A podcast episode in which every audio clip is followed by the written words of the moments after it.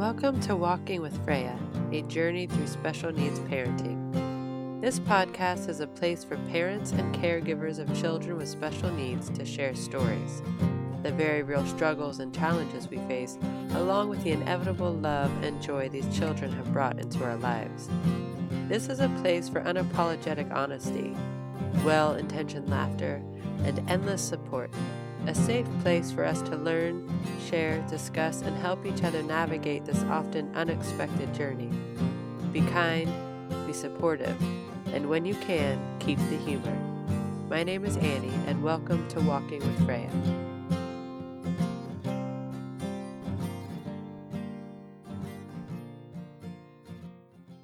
Hi, friends.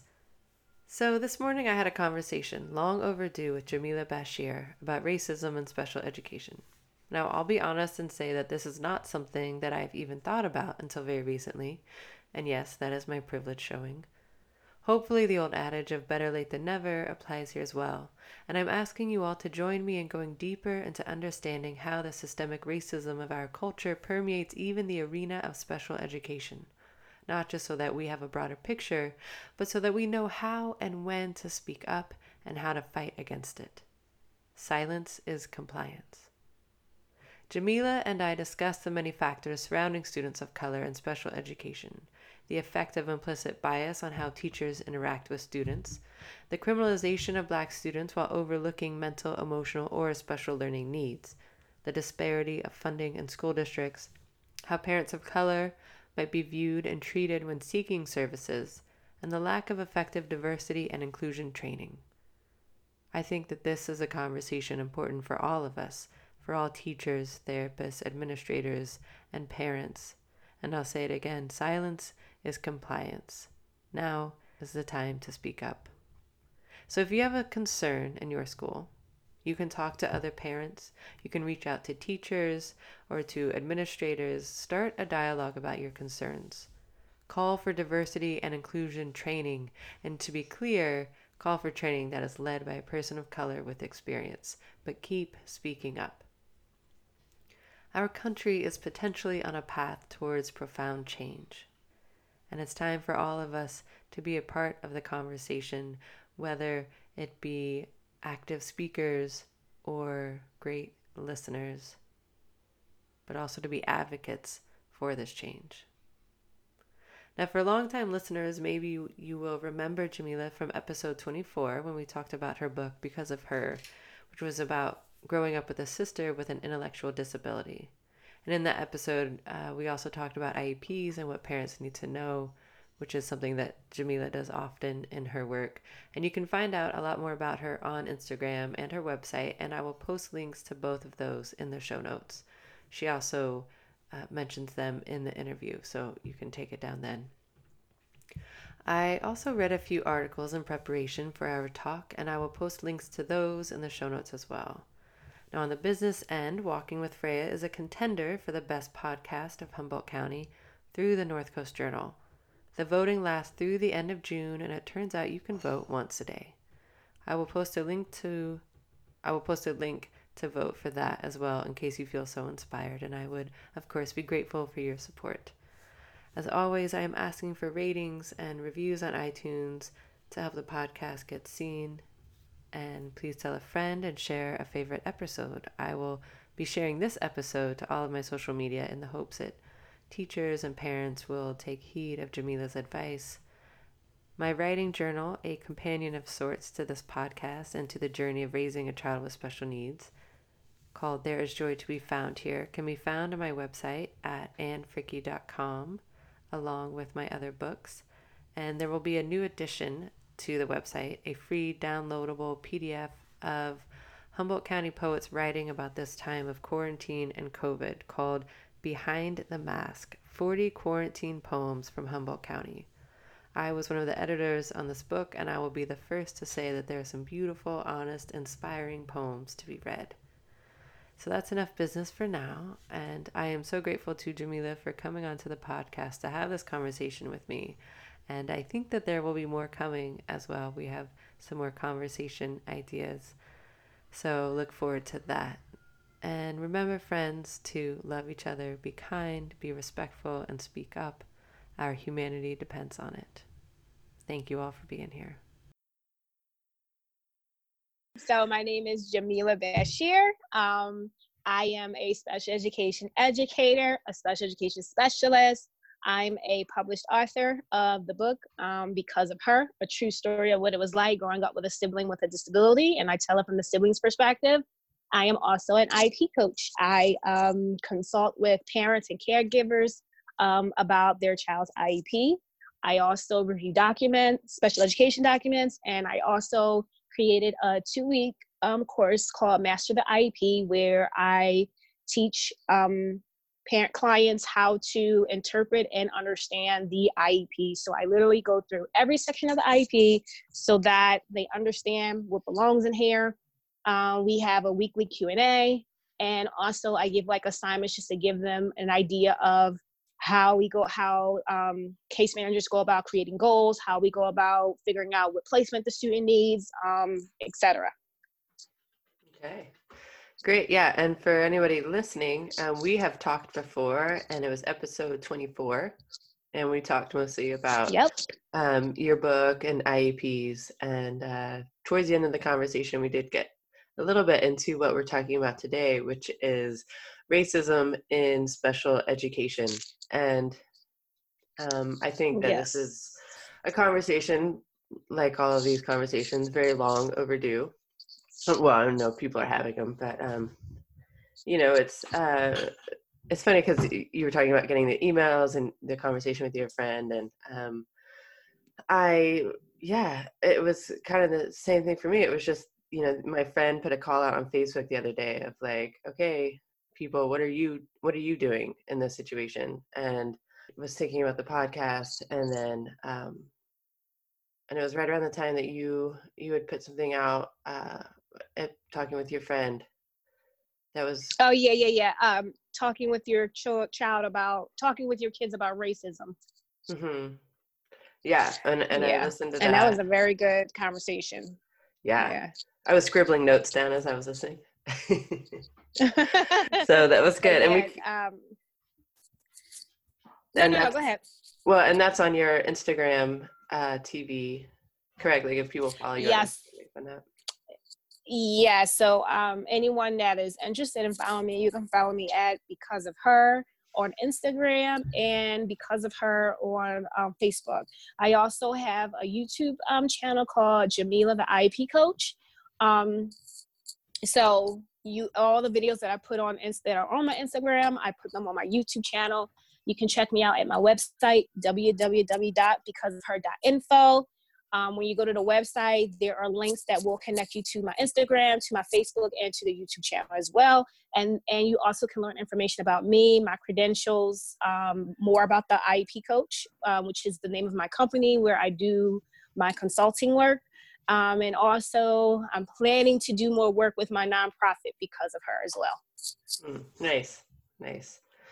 Well, so let's get started on this conversation. And I was thinking, um, and if you agree, um, you know, it sounded like, at, at least from the um, some of the articles I read, maybe there was a question of is there racism in special education? But I think that given the current current enlightenment that is happening, albeit uh, too late, for uh, mainstream culture about just how embedded racism is in our culture. I think we could start from the premise that it, it does exist there. It exists there as it exists in in any other place. And so um, maybe just go into discussing how it manifests, the reasons why, or, or how it shows up. Um, um okay, so I have been an educator for 14 years, um, and I've always done, you know, special education. Um, I started out doing elementary, and you know, as the years going on, my tolerance changed, and I went into secondary. Um, so I, um, I, I currently um, teach seventh grade English, and um, I do I do co-teaching as well as learning support English, and just I'll say when it comes to the, I think it's some teachers' um, mindset because you do have it's and it's and, and it's a shame to say but you do have some racist teachers mm-hmm. so imagine you have a racist teacher and then the teacher notices perhaps you know this particular child who is an african american is showing some academic needs or behavioral needs. And they may say well i don't feel like doing the work. I don't feel like filling out the paperwork. I don't feel like going through that whole process you know? And then this same teacher who may have another student who is white may put the effort in for that kid but won't put it in for the child that is african american mm-hmm. that does happen you know in schools. It, it does. Um, you or on the flip side you have some teachers who are always refer putting in the referrals for african american students oh they have a behavior issue. They have a behavior issue. They have a behavior issue. And it's not a behavior issue. It's something that happened prior to this kid coming to school. You have no idea what's going on in this kid's home but you're quick to say oh he he has a problem or she has a problem and they are referring those kids. So it's like you get a a, a mix of both. From my experience i've seen both where it's like you have all the data that supports why you need to move for, forward with referring this child for help but you're not doing anything about it. But you'll do it for your other students. And then you also have teachers who again you know especially african american boys and black um, african american boys and hispanic boys. Oh they have behavior problems. They have behavior problems. They have behavior problems. And you're constantly putting in the referrals constantly sending them to the office. You know these kids get suspended but they these kids get suspended at a higher rate than their white peers. Whereas a white peer could get a detention or you're actually talking to him to see what the issue was, but you're not doing that for the black and brown boys and girls. Mm-hmm. Yeah, that was. Um, I read this article, and um, for those listening, I'll post links of the articles that I read. Uh, but there was an article about how it's called "Pipeline to Prison: Special Education Too Often Leads to Jail for Thousands of American Children," and it was talking about that how you know these these behavior policies you know some schools have this this behavior policy of you know no tolerance for disrespect or non-compliance and right. they're not looking at um you know and and some disabilities this is you know it manifests in that way. I mean i see it with my right. daughter. The defiance is like sometimes just part of her of, of you know what she's got what she's working with. And uh so yeah, it was just it was it was kind of you know sad to read, of course, about how how many kids are just you know they're not getting the help that they need, and so they're just sent straight to they're just seen as being being defiant, you know, when there are other right. needs that are that are being overlooked. Right, and it's like you know like like like like what you were just saying and about the defiance you have some kids you know and I know some people may look at it, oh my God, it's not a disability, they just got a behavior, they just need a good, they just need a good discipline from home. but you know, you have you have some, you know, some children where trauma that has occurred in their life has caused them to have, you know, maybe ODD, opposition defiant disorder, or it's, you know, something else you know they may have a uh, they may have ohi severe adhd or something else and but something else that has occurred in their life caused them to behave in a certain way. And you know it starts off you know they start off you know getting detention constant detentions and detentions and then it turns into sus- out of school suspensions. Then it turns into oh um, you're having an extended suspension. And then and then, then you know these kids they accrue all these suspensions. You know it goes on their record their record travels with them to whatever school they go to next. So now these kids have a reputation. And mm-hmm. you, and you know um, when kids go, let's say a kid a kid transfers from one school to the next, teachers talk, um, support provide support providers talk. and they you know they communicate with each other from other schools so teachers and related service providers you can already have preconceived notions about a kid before they even come to your school and you're already you're already either afraid of what mm-hmm. you heard or what you read or you're just or you're just like oh my god what am i going to do mm-hmm. you know mm-hmm. i've had that happen several times you know i remember in particular it was one kid african american um yeah, um, male he had repeated a grade so of course he was taller he was a year older than everybody and also he was taller than everybody and i never forget he um he had speech. Very bright kid. Didn't didn't have academic needs. He had speech. And the speech therapist i guess had his file. And in the file the previous case manager put good luck. Oh. like in the file. And it was just like what? And so she the, the the the speech therapist at my school she already started to get preconceived notions. She's like oh my god he's this he's this. And so me and my teacher partner at the time we're like okay. So when we when he started you know coming you know to see us or whatever we didn't see that. Mm-hmm. this boy never got in trouble at the at the school we were at. And the one time he um it was a he got into a altercation but it was not his fault. Mm-hmm. he had and he and this was a kid who also had a, a therapeutic support um service worker with him you know came to the school with him and i never forget his tss said i don't like the class he's in because his teacher always assumes it's him but he never looks at the kid that has been bothering him mm. and this is and his teacher was a white male and he said, and the TSS worker said he does it all the time. And the TS, TSS worker was saying how he didn't want to overstep, you know, because it's not his classroom.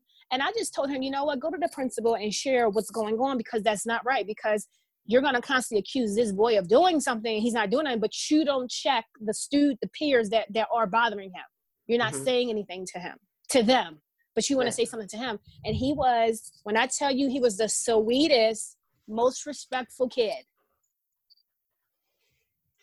But because of what was written, because of the reputation that he had, now we don't we weren't at his previous school. We not we're, we don't know you know what he was doing you know what i mean? What he was doing or how he was but it's like just imagine he was getting suspended for something that had they just talked about it or had someone intervene it would never have happened.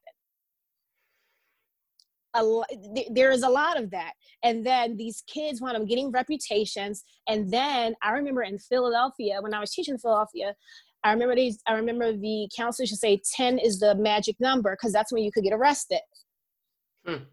that's when the cops you know if if if you know of course if you act out a certain way they could call the police and you could get arrested hmm. and imagine imagine you're 10 imagine you are 10 and you get arrested that's unbelievable. So that prison, that that right, so that pipeline, it's real. It really is real. It really is. And our kids of color, they are suspended and disciplined more strenuous than their white peers. You know, I've seen where some administrators will take the time to talk, you know, with um, you know, students that are um you know caucasian whatever but they don't have they don't do the same for a kid of color mm-hmm. i've seen that. I've seen it where it's like special treatment to one or two particular kids but i'm like these all these kids just did the same thing. Why are you treating them differently than these kids over here? They all did the same thing so they all should get the same consequence. Right. Well that gets into the whole um implicit bias thing. There was another article I was reading about implicit bias and how that affects everybody in that situation the teachers and the administrators and how sometimes it's not even a, a conscious thing but um you know if you have this this implicit bias towards a certain type of person you know you have to really do the work to to move past that and um, if it's not even acknowledged which i think it's not something that most people do acknowledge it's a conversation that is uncomfortable for a lot of people um, so there's not a lot of working through that right because it's like they you if you have an implied bias you don't see the issue mm-hmm. you don't see the issue you have and it's not it's not until someone brings it to your attention that you're like well i didn't mean it that way or i oh my god that's that's how it's perceived and you're like yes mm-hmm. and then and then that's when they start to think that person with the um, implicit bias that's when they start to think like oh like like it's like you have it's like someone on the outside has to break it down for them in order for them to understand where their bias is mm-hmm. and if no one and if they don't have that person to break it down they will continue with that implicit bias you know because there is a you know i can't remember um you know one teach one um some teachers it's like when it comes to special just special education um in general a lot of teachers have the mindset that the special education is a place. So you have to go here for your class. You have to go here to get taught. You have to go here to get educated. And I never forget my principal had to had a conversation with the with the staff that I was working with at the time for them to be mindful of what they say. Because and he was saying students that have an IEP, you don't have to make it known that they have an IEP. And you have to be mindful of what you're saying in the classroom and outside of the classroom. Because there were teachers just talking, talking, talking, confidential information, like just going, like like, like it was nothing. Mm. And it's like that's confidential information. Like you, you you shouldn't be talking in common areas you know how like when you go to the hospital like in the in the elevator it, it, sometimes they have signs like be mindful what you're saying um mm-hmm. that you you know you don't get and it's like i feel like it's the same thing and i'm saying that that's where my principal was coming in that's the point he was making you need to be mindful of what you're saying out of your mouth because you're you are sharing confidential information but none of them thought anything was wrong with what they were doing hmm. none of them thought it was nothing wrong with what they were doing but it was like okay but if it was your and it's like when you come from the the point of if it's your kid and if it's your kid's information that's being shared then it's, it's like that's when the clicker went off like oh i shouldn't do that. Oh okay i shouldn't do that. Because even one teacher one teacher even said well they know where they're going but he said that's not the point. You don't have to make it known because some kids may already already are already having a tough time dealing with the fact that they have an IEP. And then you add more onto it by uh, uh what I'm what do I want to say? Pointing them out mm-hmm. that they actually, you know, have an IEP.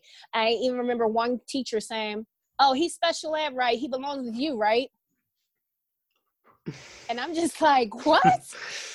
like I couldn't believe she came out her mouth to say that. And I'm just like, I wanted to say something. What's wrong with you? Like, why would you? Why would you say that one in front of this student? Why would you say it? Period. Uh-huh.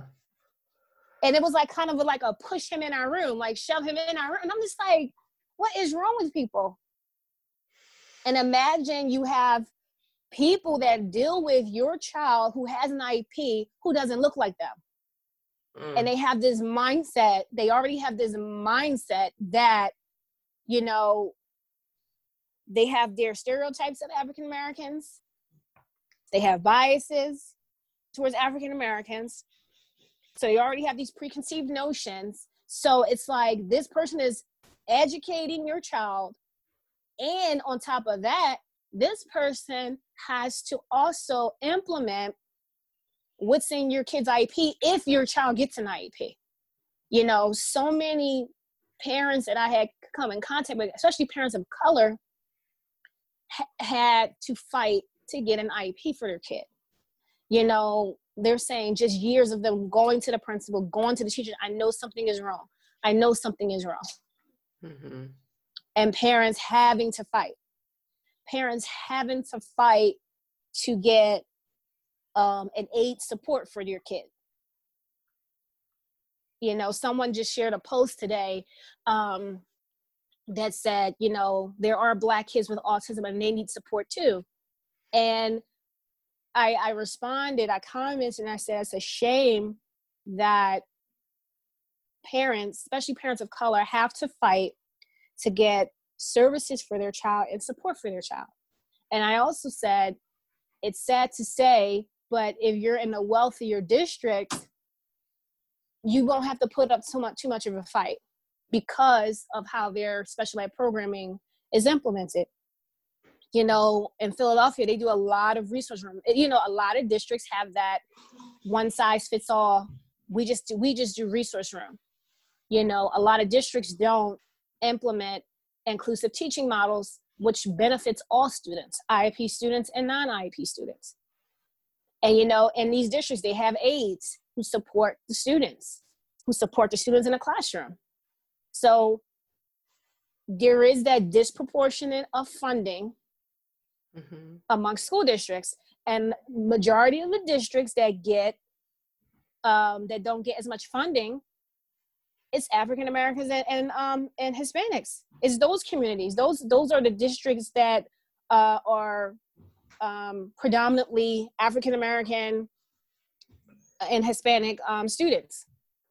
The more affluent and white communities, those school districts have more money. Hmm. And those students get services. And that's and and and, and that's a sad truth. Mm-hmm. Yeah. It's a sad truth.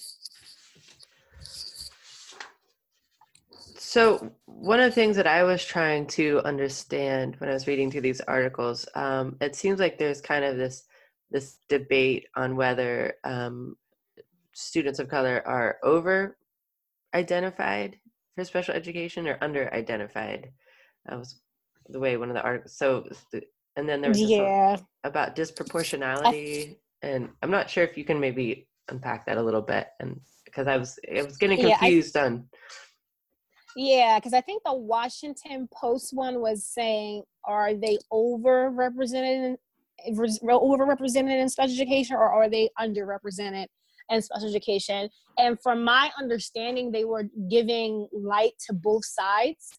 Mm-hmm. Um, so with the um, basically in the article, they were um, in a Washington Post article, um, they were saying how some teachers are not some not not just some teachers um, teachers and psychologists don't want to um, be looked at as being um, as overly identifying kids of mm-hmm. color. Um, so they may not um, put in like the you know if if in schools when you when you sense that a student is having difficulty there's a certain process teachers have to go through to um, fill out the paperwork and all of that mm-hmm. so you know you have some teachers who may not want to do that because they feel like they may be racially profiling a kid. But then on the other hand in the article it was discussing how um that's not the case you know. You have some teachers who are just going oh this kid needs it. Oh this kid is having a problem. Oh i need to put it i need to put in a referral for this kid. And that was the um that was one of the arguments there like is it well which one is it? And it didn't seem though they had a definite answer. Yeah. Um, they did this in the article yeah it didn't seem like it was a definite yes they are under representing and yes they are over overly um, representing it. For me i feel like it's both. It's yes to both. Because how many kids slip through the cracks? Like how, i mean we all know someone you know there are several you know kids who slip through the cracks especially again you have some teachers who don't want to put in the effort or the work that goes with um, that goes with putting in the referral. Mm-hmm. they don't want to do it. It's extra work it's extra work on their part. I don't want to do it but they, they may do it for one of their white students. And then you have again you have some teachers who will go overboard like every again you have that um uh getting referrals for referrals to the office getting suspension. Like you have some kids who constantly doing it oh they have a behavior problem. Oh they need an fba done. You know you have that. You know so from the article i got that well there was no definite answer. And then also and i think it was the new york times article is special education rate is there racist? Is special education racist? Um, and that article, I think it was that one where the I think it was a psychologist um, or the person writing it was just saying there are other factors you have to take into mm-hmm. consideration when you say, "Oh, special education is racist," because they because I know it was discussing the over representation of African Americans in special education. And they were saying, but there are other factors to take in consideration, like um, uh, what is what was they trying? What were they saying? Um, other factors was the home that this child was coming from. Right. Yeah. So the, can I? You know, the the the, the go ahead. Uh, well, I didn't mean to cut you off. I have a, a quote from that article that kind of contradicts itself, but it, I think it gets to what you're saying. They said um, there are far more. So black children face double jeopardy when it comes to succeeding in school. They are far more likely to be exposed to the gestational, environmental, and economic risk factors that often result in disabilities, yet Black children are less likely to be told they have disabilities and to be treated for them than otherwise similar white children. Right. That's what the, no, was that the New York Times one?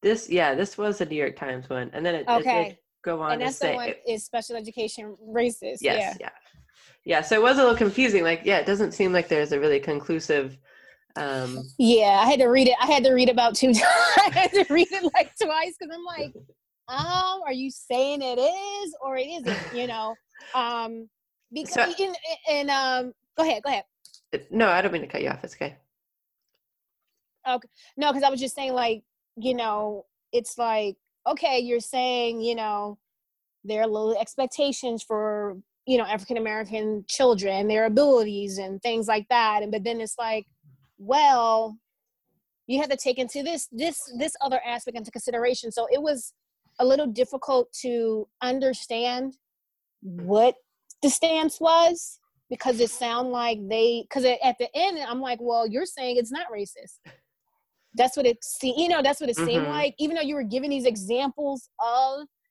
african american children slipping through the cracks not getting um, proper um, not getting proper di- proper diagnoses and not getting proper services but then it sounds like you're saying but that's not it's not racist though right which does but, but i'm like to... but i'm like you're giving evidence right but i'm like you're you're giving evidence that does support that okay it is because clearly they're not getting the support and they're not being you know identified. And then part of not being identified is you know part of it is the parent doesn't know. The parent isn't maybe the parent may not be educated on the process and they may feel like you are trying to label their child so they may not be on board right away. Um, and then you can have a parent who wants their child to be tested and they're not being heard. You know they're they're coming to the office and they're requesting it and they're not being and, and it's not being followed followed through with. So mm-hmm. you have that you know but by the end of this article article i'm like you're giving evidence that shows that it is racist but then you're saying it's not. Mm-hmm. yeah well and that's kind of why and, i wanted but to it is. Yes i yeah i think it's it's obvious that it is and that's why i wanted to start from that premise of just like let's get past that debate because it's there um, mm-hmm. Yeah. So I read a few articles and I kind of like tallied up like under each one um, some of the reasons why. So like the on the side of people saying that they're underidentified, you've kind of touched on all of them. Um, there's an underdi- underdiagnosis. Um, there's one of the articles was saying that there's uh, lowered expectations by teachers for Black students. So um, there's that implicit bias that comes in. Um, and then you know being treated more like criminals rather than children with mental health issues mm-hmm. and mm-hmm. another one which you touched on was like the funding like the district or the administration not wanting to put funding towards students of color going into special education and so or just not even having the funds because of the district that they are in and then also like you said um, you know parents of color either not having access to the to the information or not being listened to. That was an article a brief article that i read um, talking about how you know parents of color are more likely to seem aggressive you know when they're fighting for their child. And sometimes you do have to be a little aggressive and and that's a different experience for um right. And then and then you do have that you know especially if a black woman is expressing she needs help for her child you know you do have your white counterpart saying oh my god why are you being so aggressive you're like i'm not being aggressive i am you know they're like well your tone is being aggressive. and it's like you know she gets labeled as that angry black woman and it's like mm-hmm. no she's she's she speaks very passionately about getting help for her kid like that's how we speak you know that's how you how we speak you mm-hmm. know it's not you know what i mean? It, it gets taken a whole different way where you're being aggressive and um your tone is this and this and this and you're like i'm not even yelling at you. I'm not yelling. I'm not even hollering at you know what i mean? And yeah. so it gets turned a different way. So the attention is not on her need anymore and i feel like that is a way to deflect what she's there for so that way you can push her away or you know get her out your office you know? But all those factors you know do come into play. There is a disproportion of funds across districts. You know more urban districts tend to not get as much money as their suburban districts and the suburban districts tend to be you know predominantly white um white. They get more you know money more funding. Um you do have you know your implicit bias. Um again you know children of color they get suspend out school um out school outside suspensions, you know, more than their white peers. You know, it was a whole it was a whole thing. Like um there's data to, you know, back that up. There has been specials on on um on news platforms about this.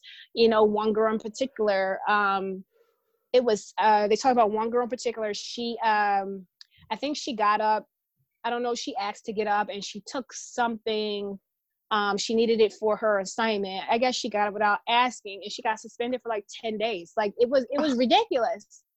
The the it was like the consequence didn't match what she did. Like it didn't, it didn't go with that. And it's like that was really, you know, really harsh. You know, you have that. Then you have the like you're saying um, especially black boys being looked at as criminals like not someone that has a mental health issue and you see that in the world today that's just mm. like um, the the guy that shot up the movie theater in colorado oh he's looked at as having mm. a mental health issue you know the guy that went into the school and uh, i believe he he shot his mother then went to where she worked and shot up that elementary school Mm-hmm. He's looked at as having a mental health issue. Oh, oh, eh, I, I, think they say, oh, he had Asperger's. And I'm like, Asperger's don't make you do that. Right. I have had students who had Asperger's. That doesn't make you shoot anybody. You know, you you know, they have social issues. Mm-hmm. Meaning, like for example, um, they don't know I need to say excuse me when I'm in close proximity with someone, when I'm trying to reach to get something, I need to say excuse me. I need not to reach over somebody. That's uh, someone that has Asperger's, they don't understand that. You know what I mean? But to say you have Asperger's, that's why you killed up, killed these people, you killed those children. No, they were looked at as having a mental health issue. But if it was an African American, no, they're criminals and they they had the intent to do that. You know, it's like mental health is mental issues or mental issues. That's what they are. You can't say some have them and some don't, just because they are a different, just because their skin color is different but that's how it's viewed in the world.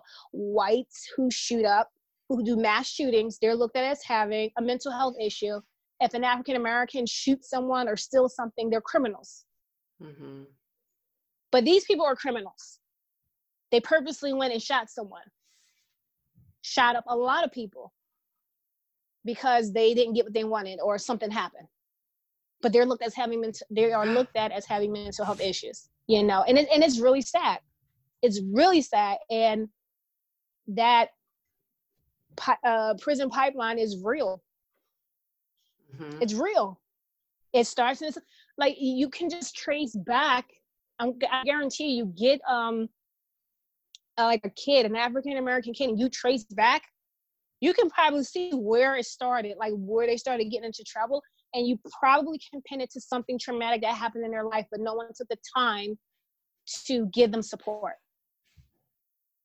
No one put in the time and energy to get that kid the support they needed, whether it was counseling, individual counseling, whether it was group counseling, whether it was um, uh, other related services that they may have needed just to help them um, in their in their education. Mm-hmm. You know, sometimes the help a kid needs is not always this whole big uh, oh they need they need all this service sometimes some kids just need somebody to talk to and that actually cares about them or someone to just show them a different way help them understand help them process their emotions so that they know how to cope with it mm-hmm. but it's like you have you're in a school with all these adults who don't care about you or don't even take the time to see what your issue is and help or see what your issue is and get you support continued support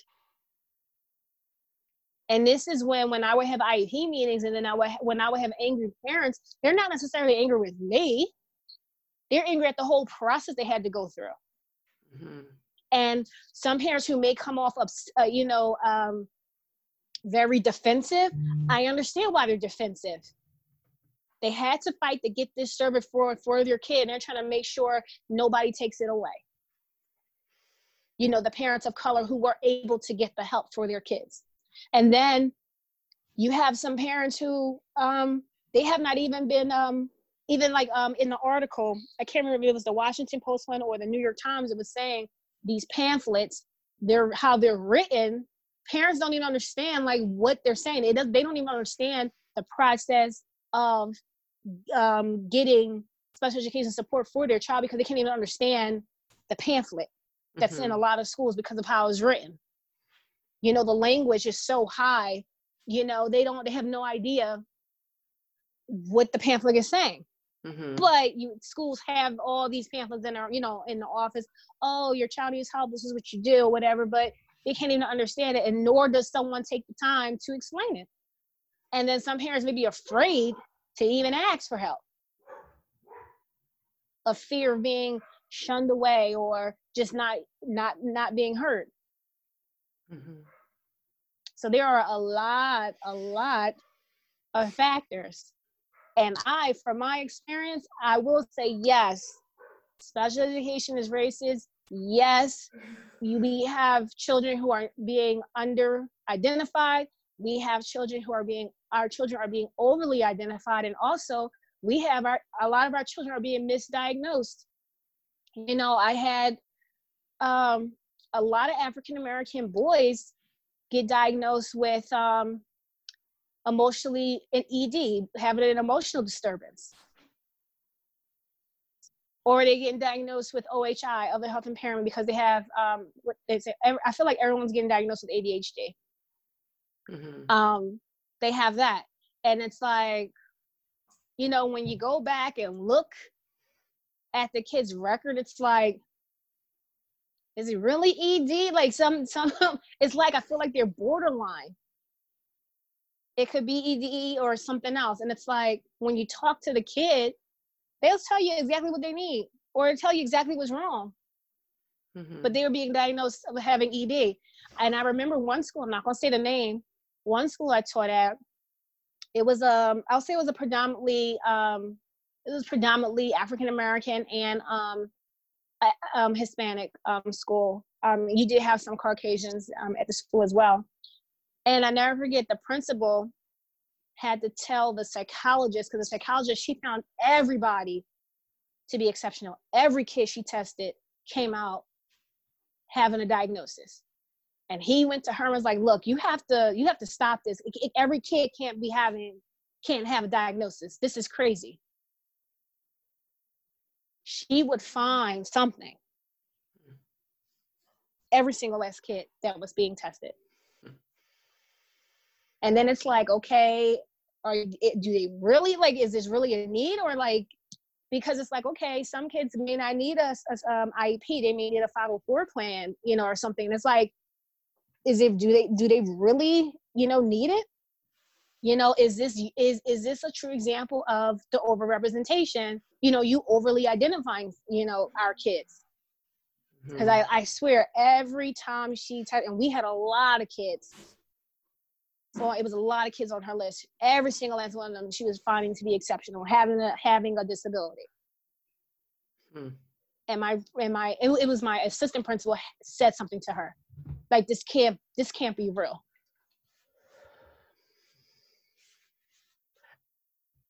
Yeah. and it happens a lot in our urban dish it happens a lot in our urban school districts.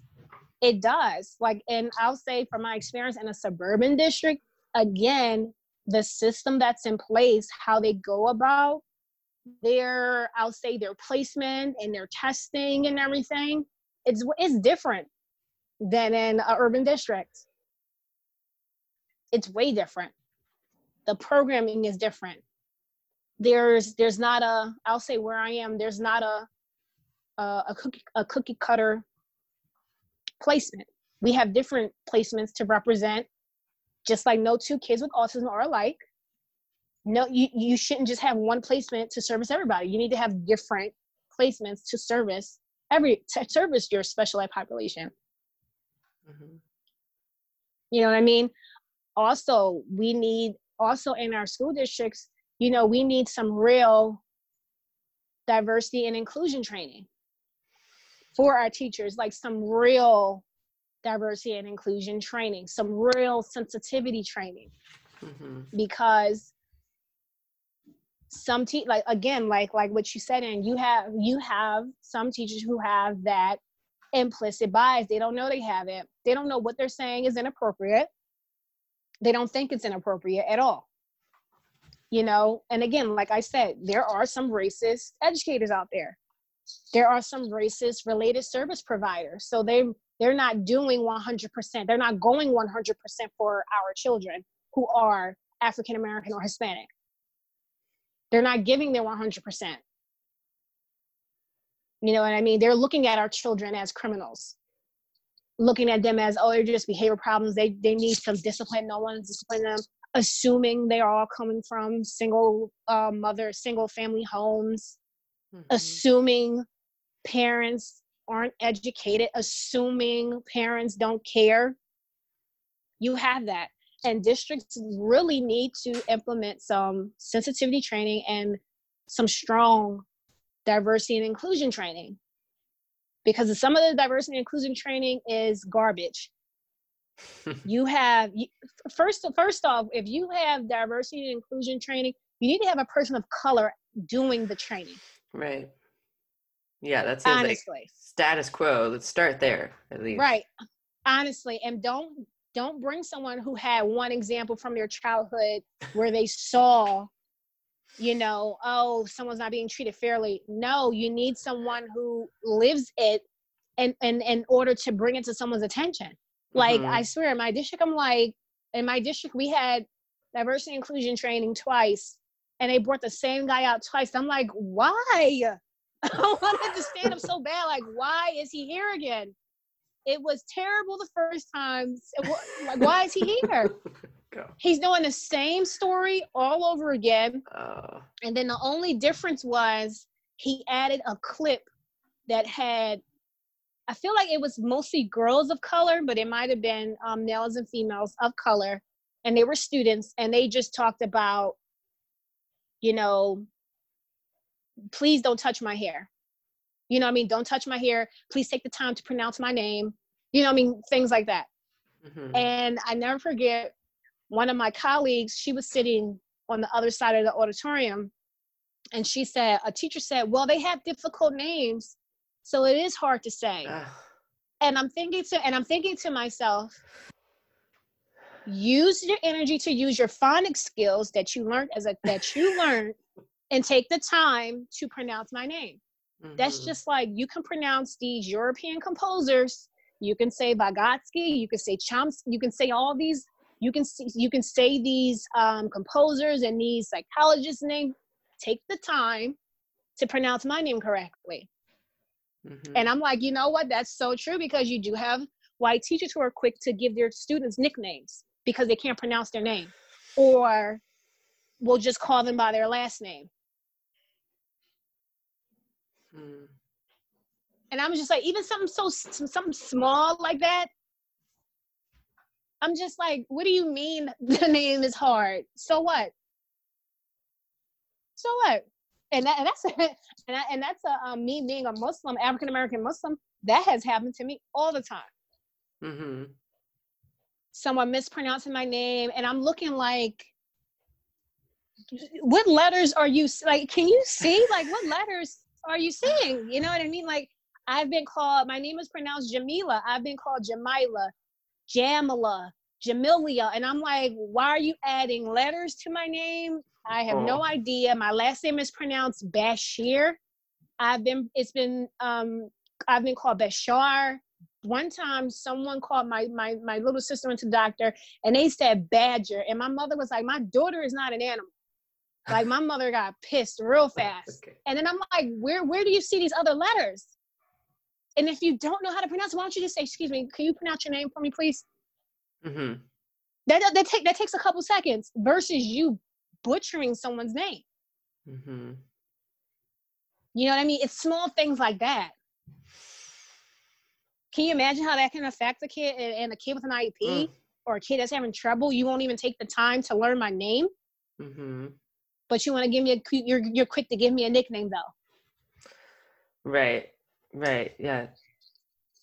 Sounds, um, you know, dehumanizing in a way. Like your name is so important. If someone just right, you're, it's it's personable. It's yours and it's personable. It belongs to you. And someone doesn't want to take the time to pronounce it right, or you have someone who wants to talk to you about your name, like you don't even like you don't know what your name means. And it's like, well, you know, of course I know what my name means. My parents gave me this name. Of course I know what it means you know, I've had that too. Like, oh, Jim, you, you know what it means? I'm like, yes, I know what my name is. you know what I mean? Like, and, and, and that's that, and that's that, you know, and, and that goes back to um, a white person needing someone to point. It, it, it's a shame how my reaction to you will be the only inclination that you said something inappropriate mm. because you don't think what you said out your mouth is inappropriate. And now imagine you have a kid in your classroom. Imagine you have these kids in your classroom who has a teacher that looks at them a certain way and has all these implicit biases already just because they are African American or they're Hispanic. Mm-hmm. And this person is teaching your kid, or this person is going to be evaluating your kid. Yeah. It's doesn't make for a very comfortable learning environment. So it starts there that, yeah, that, I mean, the problems stem off from that. Right. And, and this, and that's what causes a lot of issues. This causes, you know, let's say, you know, the kid, uh, a kid was getting evaluated, but because of the treatment the child has gotten, oh, their parent don't want to listen to what they say, to listen to any of your findings. They don't trust you.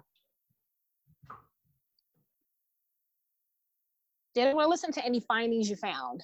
They don't trust none of the findings you found because it's like, okay, my son wasn't in the best mood, you didn't pay that any mind, and you still went. You still went with um, administering your testing. He's not even a good. He's not even in a good state of mind, but you're going to continue on with your testing. So of course, you know that could affect his results. But it's like you, you didn't take the time to to take that into consideration to take that into consideration. So mm, it's my like like i said my beliefs yes our children of color are under identified and they are overly identified i'll say yes to both. Mm-hmm. and i will say yes Special education is racist. I will say it. Yes, it is. Yes, it is. So, how can, and I, this would be different suggestions for different people. Um, what are some things that we can do? Like, I, I like um, what you said, you know, about the implicit bias, like calling it out when we see it, whether you're the parent of the child or whether you're another teacher or whether you're the parent of a peer or an aide in the classroom. Um, I think, you know, seeing people's implicit bias, really bringing that to attention and and making them look at that. I think the biggest thing you can do is you have to that's just like what's going on in um, our present our, our society today. You can't ignore it. You can't you can't be quiet in that moment you have to speak up in that moment mm-hmm. you know mm-hmm. you can't be you know oh in your mind you're saying oh she shouldn't have said that she shouldn't have did that you have to speak up in that moment or or and i understand you're waiting till kid let's say kids are in a room you wait till they leave or you may go over to the corner like that wasn't right what you just did you have people you have colleagues who are afraid to check their colleagues or afraid to speak up in front of their colleagues or even when they hear inappropriate um, speech just inappropriate conversations dealing with race you don't speak up. That's one of the biggest issues. That's how that's how the behavior continues on because you're not speaking up against it. You know the whole um this whole um um ideal of white supremacy it's like that's something that white people have to check each other on it's not something that i have to correct you on this is something you have to check each other on mm-hmm. because it's your issue this is something that you do you've been doing for years so you know, it's not is so it's not like you need to come to people of color to say, "Oh, what should we do?" You know what needs to be done.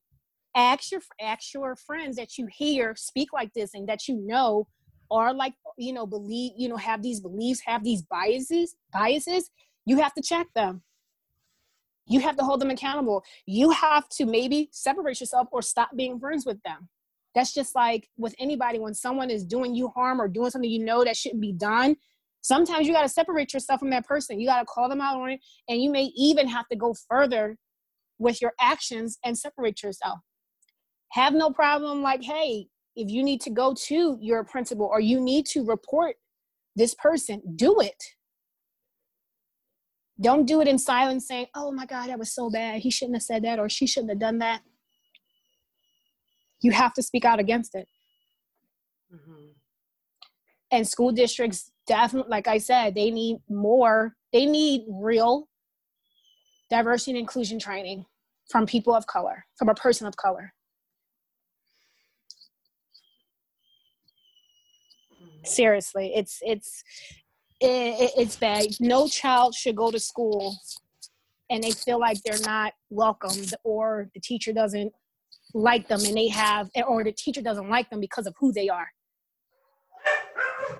Mm-hmm. That shouldn't happen. So that's like my advice there. And parents of color, continue, I would say, continue to fight. Don't let anyone silence your voice. Don't let anyone silence your concerns that you have for your child. If the principal, if if the teachers aren't listening, go to the principal. If the principal not, principal is not listening, go to your um, go to your district and if your district is not listening and you have to seek legal counsel, do that. Have you be the biggest advocate for your kid and you fight for what your child needs and deserves. That is my advice. I think that's great advice. And hopefully um, people will heed it. And I, I guess I wonder, are you, sorry, my family is starting to wake up now. I'm hearing dogs and children. Um, so I, are you are you feeling hopeful like there's there's you know seems to be this awakening hopefully hopefully it's not temporary i i i pray that it i pray that it truly brings change i truly hope it brings change and it's very sad that these horrific events had to occur for people to wake up and see the history of this country the history of oppression that has been going on for years you know, centuries, you know, for African Americans, the oppression against African Americans. You know, it's a shame these horrific events had to occur. Um, and I just pray that we keep the momentum going because change needs to occur. We are all, we're all human beings, you know, we're all human beings. No one is better than the other, whether you're black, white, Hispanic, whatever, we're all human. So, yes, I pray change does come from all this in every aspect because systemic racism it's it's a real thing and it's in literally every industry and it's going to take again like i said it's going to take you know your white peers to check your your other white peers who are exhibiting these behaviors who have these beliefs. You have to check them in that moment. You have to speak up. You, it, it's no one can be quiet about this. You cannot be quiet about it anymore